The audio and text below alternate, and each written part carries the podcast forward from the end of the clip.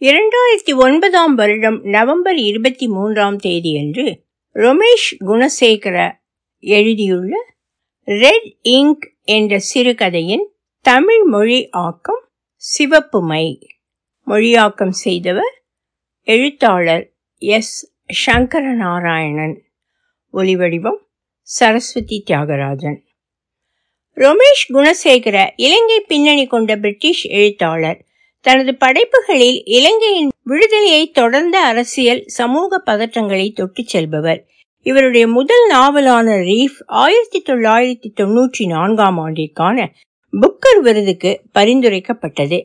குவர்னிகா எனும் இதழில் வெளியான ரெட் இங்க் என்ற இவரது சிறுகதையை திரு எஸ். சங்கர் நாராயணன் மொழிபெயர்ப்பில் வெளியிடுவதில் சொல்வனம் மகிழ்ச்சி அடைகிறது. யுத்த நாள் காலையில் ஜெனரல் யூ விழித்து கொண்ட போது கழுத்தில் வலி. சுழுக்கி கொண்டிருந்தது கழுத்து. படுத்தபடி புத்தகம் வாசித்துக் கொண்டிருந்தவர் தான் அறியாமல் கண்ணயர்ந்திருந்தார்.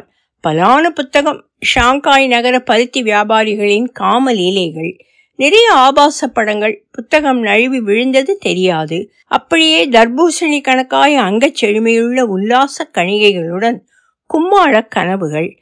மறுநாள் கண் விழித்து மேஜை மணியை தட்டி தேநீர் எடுத்து வர உரத்த குரலில் பணித்தார். கதவை ஒதுக்கி கொண்டு ஒரு வழுக்கை தலை வேலைக்காரன் உள்ளே வந்தான்.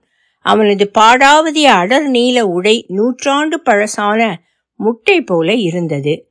தலை திருப்ப முடியாமல் ஓரக்கண்ணால் அவனை பார்த்தார். மங்களாய் தெரிந்தான். என்னையா ஆச்சு என் தேநீர்? தயாரா இருக்குங்க ஐயா. மாடி வராந்தால் அப்படி இருங்க.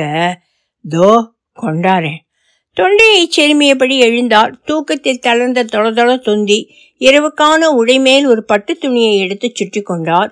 விடுதியிலிருந்து பார்க்க மெல்ல நகரும் ஆற்றின் அகலமும் குன்றுகளின் பெரும் பாறைகளும் கண்கொள்ளா காட்சி. ஹான் முடியாட்சியின் பேரரசர் ஒருவரால் நிர்மாணிக்கப்பட்டது அது. தன் கடைசி காலத்தில் தினசரி மலைமுகடுகளை தரிசனம் செய்தபடி ஸ்நானம் செய்ய ஆசைப்பட்டே இந்த இடத்தை எழில் கொஞ்சம் விதமாக நிர்மாணித்திருந்தார். கழுதையும் கவிதை புனைய வைக்கும் எழில் அது. காலை நேரத்தின் குளிர்காற்று புத்துணர்ச்சி தர வல்லதாய் இருந்தது. மரங்களிலிருந்து சோம்பலுடன் பனி மெல்ல எழுந்தது. பச்சை பாம்பென வளைந்து போகும் நதிப்படுகையின் செல்ல சோம்பல் நிசப்தம்.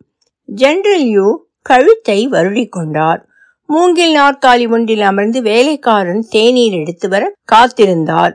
ஒரு மடக்கு தேநீர் அருந்தினார். வேக வைத்த முட்டை பன்னீர் காலைக்கே அத்தோட கழுத்து மசாஜ் பண்ண ஆளை கொண்டா.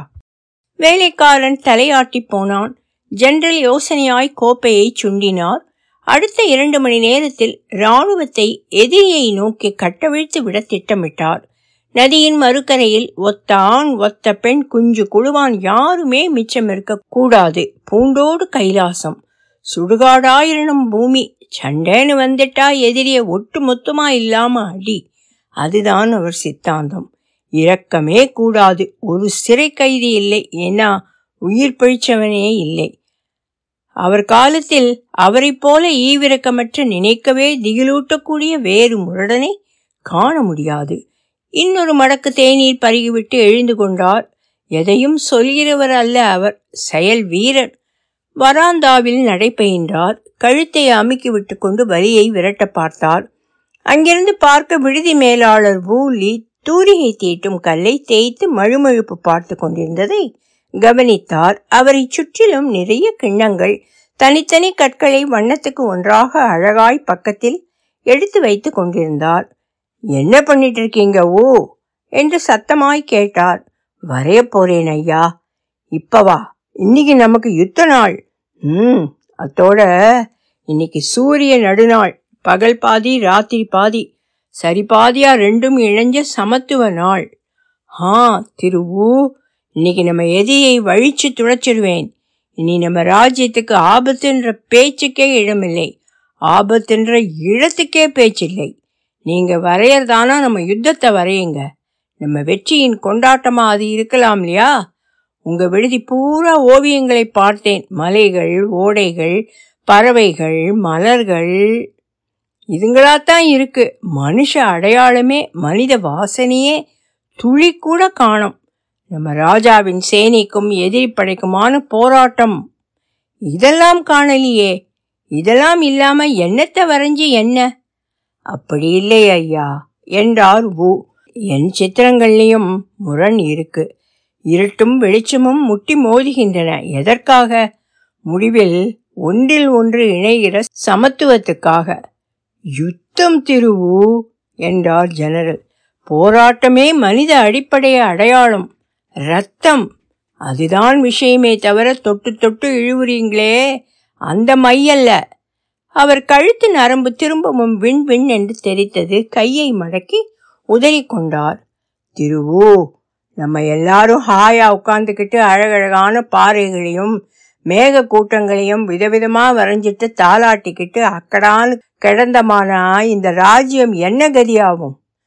ஆக அப்போ நம்ம விடுதி பூரா நிறைய ஓவியர்கள் இருப்பாங்க. நீங்க பராக்கு பார்த்தால் காட்டு பயல்கள் வந்து உங்களை தேயிலை பறிக்க வேலையாளா பிடிச்சிட்டு போயிடுவாங்க ஜெனரல் கையாட்டி சொன்னார் நாங்க இல்லாம நீங்க எப்படி திருவோ உங்களுக்கு நாங்கள் தேவை. பத்து மணிக்கு என்னோட வாங்க. எங்க பராக்கிரம செயல்களையும் வீர தீரத்தையும் ஓவியமா வரைங்க. மலைகள் பாறைகள் இந்த நதிகள் உண்மைய சொன்னா இவைதான் உலகம் ஜெனரல். நம்ம காலம் முடிஞ்சிரும். அதுங்க நம்ம காலம் முடிஞ்சு ரொம்ப காலம் இருக்கும். உங்க பிரதாபங்கள் எல்லாம் மிச்சம் இருக்காங்க பாருங்க. அவங்களுக்கு தான் வேலையாள் வந்தான். ஜன்னலை பார்த்து முட்டையே இல்லை கோழிகள் எல்லாமே இறந்து விட்டன என்றான். அதைவிட மோசம் அந்த மசாஜ்காரி. அவ ஆளே ஓடி போய்விட்டாள். ஜென்ரல் உடை தளர்த்தி வெளிமூச்சு விட்டார். உடைவாளை உருவி அந்தரத்தில் பிடித்தார். தலையை நிமிர்த்தி வாங்க திருவோ நிறைய பேசிட்டோம். வாள் எடுக்கிற வேலை வந்தாச்சு. வாழ் உங்கள் ஓவியத்துக்கு மேலும் ஆழமும் செழுமையும் தரும். ரத்தத்துக்கு விடுதலை கொடுங்க. என் கழுத்து வலியை சொஸ்தப்படுத்துங்க ஊலி தலை உயர்த்தி பார்த்தால் ஜெனரல் உருப்பெருகி கொண்டே வந்தார். அவரது கொடி பறக்கிறது பின்புறத்தில் இருந்து உடை அப்படியே மேலெழும்பி சடசடக்கிறது. மாடி தாழ்வாரத்தில் ராட்சச நிழல் ஒன்று கவிகிறது. ஊலி தனது தாளுக்கு குனிந்தார். நான்கு மூலைகளிலும் தாழ் எழும்பாமல் கனம் வைத்தார். ஒரு கிண்ணத்து மையில் தூரிகையை நனைத்து கொண்டார். கவனத்தை குவித்தார். ஜெனரல் தன் பாவப்பட்ட வேலையாள் பக்கம் தடுமாறி குனிந்தபோது ஊலி தனது முதல் தீச்சலை ஆரம்பித்தார். பளியரென்ற வெள்ளை திட்டில் ஒரு பாம்பு சுருளல் அழுத்தமாகவும் வெளிரிய கோடாகவும் நதி தாளில் கெட்டியாய் உறைந்தது. தூரிகையில் தொட்டது சிவப்பு மை. ஒலி வடிவம் சரஸ்வதி தியாகராஜன் பாஸ்டன்.